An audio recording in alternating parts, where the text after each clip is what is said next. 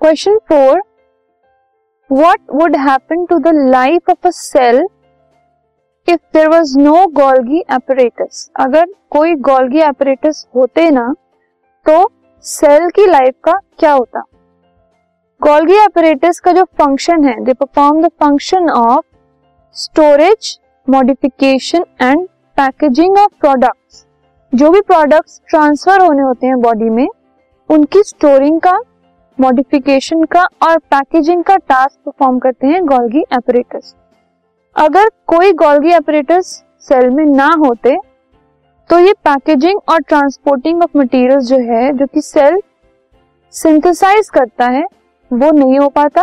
और ये, अगर ये जो इम्पोर्टेंट मटेरियल है, जो सेल सिंथेसाइज कर रहा है, वो स्टोर ना होते पैकेज ना होते ट्रांसपोर्ट ना होते मॉडिफाई ना होते तो सेल के बहुत सारे फ़ंक्शन जो है वो रुक जाते this podcast is brought you by hub hopper Shiksha Abhiyan अगर आपको ये पॉडकास्ट पसंद आया तो प्लीज़ लाइक शेयर और सब्सक्राइब करें और वीडियो क्लासेस के लिए शिक्षा अभियान के यूट्यूब चैनल पर जाएँ।